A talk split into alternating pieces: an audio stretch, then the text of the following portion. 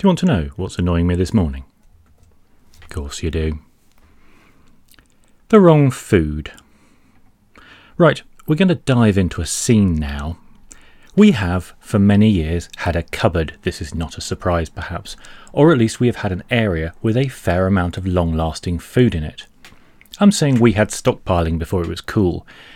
Basically, Mrs. Me has been a believer that it does no harm, at least if you have such a storage space, to have a good quantity of tinned food and cycle it out before it gets to its use by date. It's not that we'd be able to survive an apocalypse or anything, but if you remember the petrol crisis of a few years ago, that quaint little time when we thought the world was ending because a few lorries blocked a refinery. Ah, what good times they were. What happy times. How we laughed. I reminisce. I digress, too. We have this stockpile of food. We have been diving into it on occasion. For instance, when pasta wasn't available in the shops, we ran down our supply, and when everything's back to normal, we'll build up the stock again. All is good. As is pasta. Pasta is good. So let me paint another scene related to this, or a part of it at least.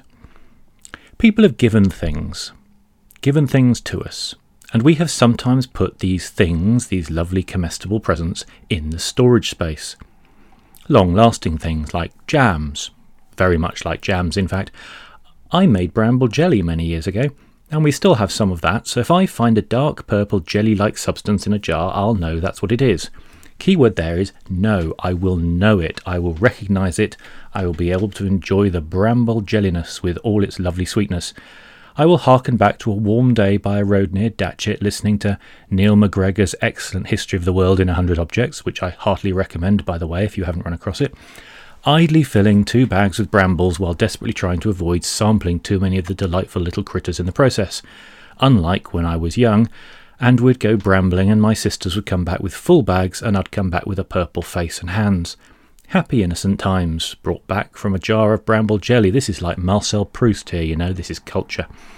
But to bring us back to the food, there are other things located in that area, things I did not make, things perhaps given as Christmas presents by siblings years before and somewhat forgotten about.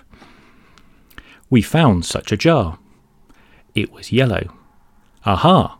This is lemon curd, we wondered, hmm? And both agreed that yes, we did vaguely remember being given homemade lemon curd one year. That must be what this is. All right, I said, being quite partial to lemon curd, and having even made it myself once or twice, next time we have fruit for pudding, I'll stick a nice big dollop of that lovely lemony goodness on it, and I shall be lemoned up. That's not a thing, but I still thought it. That's how my mind works. So the day came. The fruit was ready. A nice big tablespoon awaited as I opened the jar. Now, you may or may not know, but the mind is very good at confirmation bias. If you've decided something is a particular thing, it takes really concrete evidence for your mind to change its um, its itself, I guess. So my initial pushing of a spoon made me suggest this lemon curd was somewhat more crystalline than I expected. Perhaps that's the age. I'm sure it'll be fine. Big dollop on top of fruit, lovely. Close jar, tap big dollop off spoon, lovely. I've said lovely a lot. I'm going to say lovely again. Mix it about so it coats the fruit. Yep, I was right. Lovely. Said it again. All ready for that lemony tartness. I pick up a nice big mouthful, looking forward to it. Now, as a boy, the experience I subsequently had would not have been terrible, but when you realise you have just put a giant tablespoon of honey onto a small bowl of fruit, at least as a grown adult, your teeth literally explode with the pain.